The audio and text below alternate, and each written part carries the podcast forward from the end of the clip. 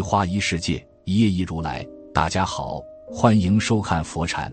今天和大家分享的是，四十多年前，五十六岁的黄永玉写下了一首小诗：“假如我活到一百岁，长寿，长寿。”厮杀了整整一个世纪，同志们撇下我走向天堂。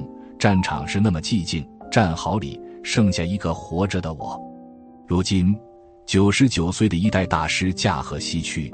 去天堂寻找他的爱妻与故友。一九二四年，黄永玉出生于钟灵毓秀的湖南凤凰古城。他的父母都是小学校长，琴棋书画诸艺皆善。自幼耳濡目染的黄永玉对艺术的浓厚兴趣悄然生根，但课堂上的经史子集并不能让他流连忘返。那时的他是逃课大王。小学毕业后。父亲将他送到厦门集美中学，他也经常跑到图书馆阅读各种书籍，临摹书上的各种木刻作品，发在校报上。黄永玉十二岁时，由于家道中落，加之战争的爆发，开始浪迹天涯。他在瓷厂做过小工，在码头干过苦力，在战地服务团当过美工，在中小学任过美术教员。在报社做过编辑，其后黄永玉大半生都在辗转之下度过，从安徽到福建，从上海到台湾、香港，但颠沛流离之中，尝遍人生百味的他，始终没有放弃对画画的热爱。没有油墨，就用锅烟条桐油代替；没有油墨滚子，就用布团子；没有梨木板。就用自己的绘画作品从木匠师傅那里换取。十七岁时，他在泉州的开元寺上树摘玉兰花时，被一面容清癯的僧人发现，极不情愿地下来后，随之来到禅房。僧人不愠不恼，他平静的话语却在黄永玉心头荡起层层涟漪。当黄永玉知道眼前这位貌不惊人的高僧是弘一法师时，内心的震动无以言表。弘一法师临终前曾留给他一张条幅，上面写着：“不为众生求安乐，但愿世人的离苦。”十八九岁时，黄永玉在江西遇到了一个美丽大方的广东姑娘张美熙，一个是千金大小姐，一位是穷画家，自然遇到重重阻碍，历尽千辛万苦的两个人最终结为连理。一九四八年，夫妻俩来到香港。那时，黄永玉在画坛上还是寂寂无名。后来，他的木刻画在香港渐渐有了名气，很多人纷纷上门求购。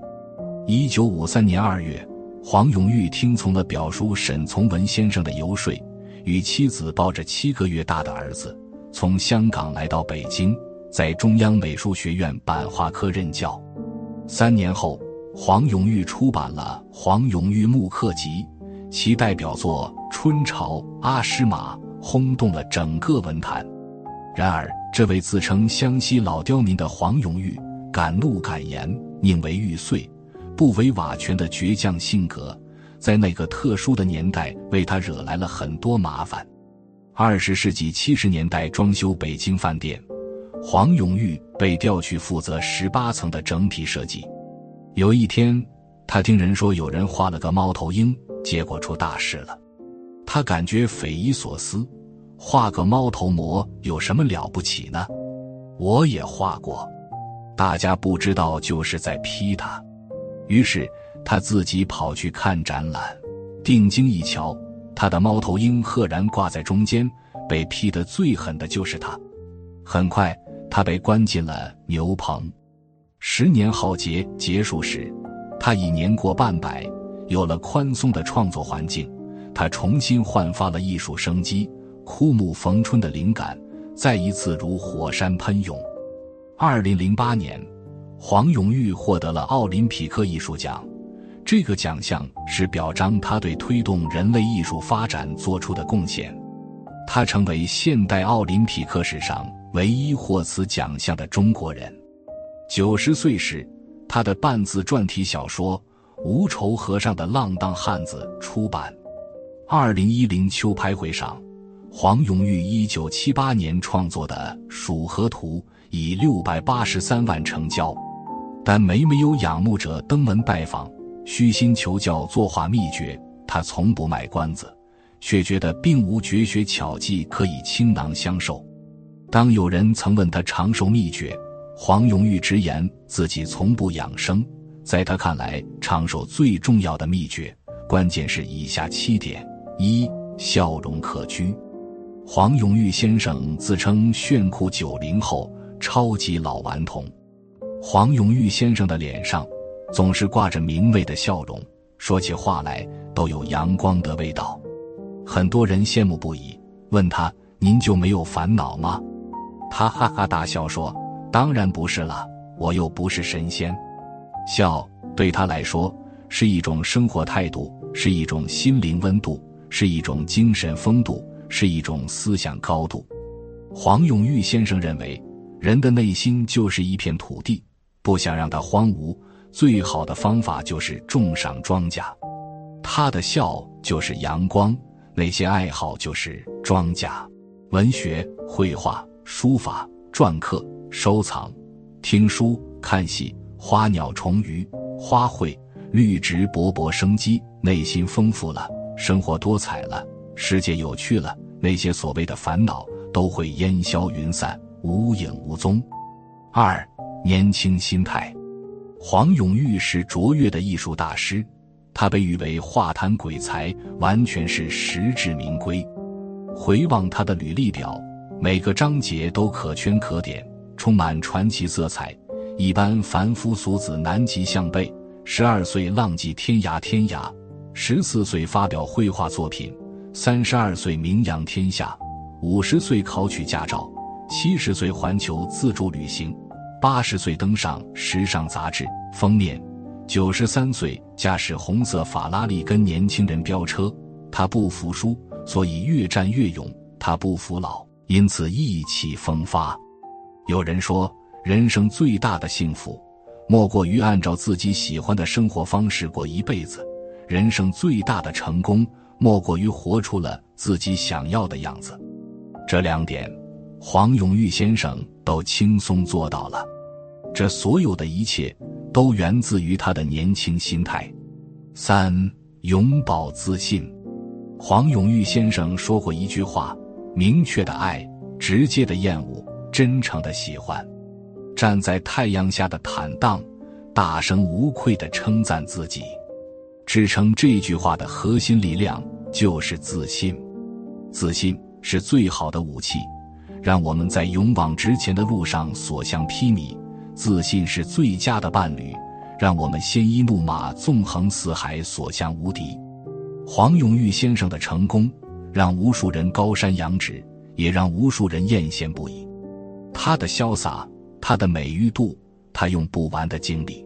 他在兴趣爱好里淋漓尽致的生活，他诗意的栖居，他把自己活成了一道光，成为不朽传奇。古人云：“临渊羡鱼，不如退而结网。”只有行动起来，生命才可能发生美好的转折。柳暗花明又一村。说到底，黄永玉先生是活明白的人，他的超级自信源于对生命的挚爱。对自己的无限尊重，对内心的深层次呵护。四妙趣横生，丰子恺先生说：“好看的皮囊千篇一律，有趣的灵魂万里挑一。”黄永玉先生就是拥有有趣灵魂的人。他的爱好五花八门，他的兴趣光怪陆离，他的涉猎无奇不有。众所周知，他爱玩的东西不计其数，比如烟斗。荷花、狗，又比如车、茶、电影、照相机，还有其实根雕、古币。在他家里，你会惊讶地发现鹦鹉、猴子、猫头鹰，你会邂逅热带鱼、巴西龟和梅花鹿。茶余饭后，黄永玉先生总喜欢跟这些宠物思想交流，别人百思不得其解，他却欣欣然地去其中，其乐无穷。黄永玉很喜欢一只虎皮鹦鹉，为了教它说话，他可谓不厌其烦、苦口婆心。后来，鹦鹉果然不负厚望，跟人打招呼轻松自如，哈喽，Good morning，拜拜，说的抑扬顿挫，偶尔还插科打诨，是黄先生的开心果。五，真爱生活。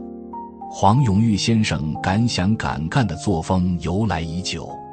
古稀之年，他心血来潮，跑到德国买了一辆四轮马车回来，常常驰骋在乡间小路上。他就像一个追风少年，跨越时间的轮回，重返璀璨的青春。黄永玉先生认为，痛快的活着是自己最好的盛宴，是给生命最好的答案。他竭尽全力的热爱生活，他披肝沥胆的投入创作，他天马行空地自由想象，他热情似火的开心快乐。黄永玉先生一直强调自由洒脱，他主张无拘无束、随心随性，做自己喜欢做的事，有情有趣、无悔无憾。在这样临在的状态下，他的心情是舒畅的，精神是愉悦的。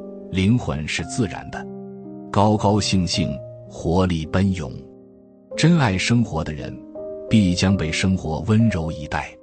六，坚持运动。达芬奇说：“运动是一切生命的源泉。”黄永玉先生很喜欢运动，每天都要抽出时间运动，他称之为快乐玩耍。他家后院的一棵树上掉了大沙袋。这是他专门练习拳击的地方，每天都要捶打一番，在汗水飞扬里大呼过瘾。另外，黄永玉先生特别爱爬山，不论什么山，他都喜欢爬一爬。他说：“这是最好的有氧运动了，既能旅游，又得到锻炼，有益身心，一举多得。”诗圣杜甫说：“会当凌绝顶，一览众山小。”经过努力爬到山顶，那种喜悦之情和成就感无可比拟。沿途一步换景的感觉是其他运动无法代替的。黄永玉先生的老家在凤凰古城，每次回乡，爬山是他不可或缺的项目。他在文章里写道：“登山就像人生，步伐稳健，心平气和，才能后劲十足，坚持不懈。”百折不挠，才能走上顶峰。七，淡泊名利。黄永玉先生主张用玩耍的心态生活，不比较，不计较，不自寻烦恼，不庸人自扰，潇潇洒洒，快快乐乐，活他一百年。圈子里的人都知道，黄永玉先生淡泊名利，任何事情都不会跟别人一决高下。精神上的丰盈，思想上的纯正。让他总是沉浸在自己的艺术王国里，快乐如仙。黄永玉先生自称是老顽童一枚，因为他有一颗童心，看什么都新鲜，看什么都好奇，在哪里都快乐。黄永玉先生有个巧妙的比喻，说自己就是工蚁，一天到晚快乐的忙碌着，写字画画，永不放假。黄永玉先生的主张。向年轻人看齐，向新生代学习，这也是他不老的秘密。今天的分享就是这些，非常感谢您的收看。喜欢佛禅频道，别忘记点点订阅和转发哦。在这里，你永远不会孤单。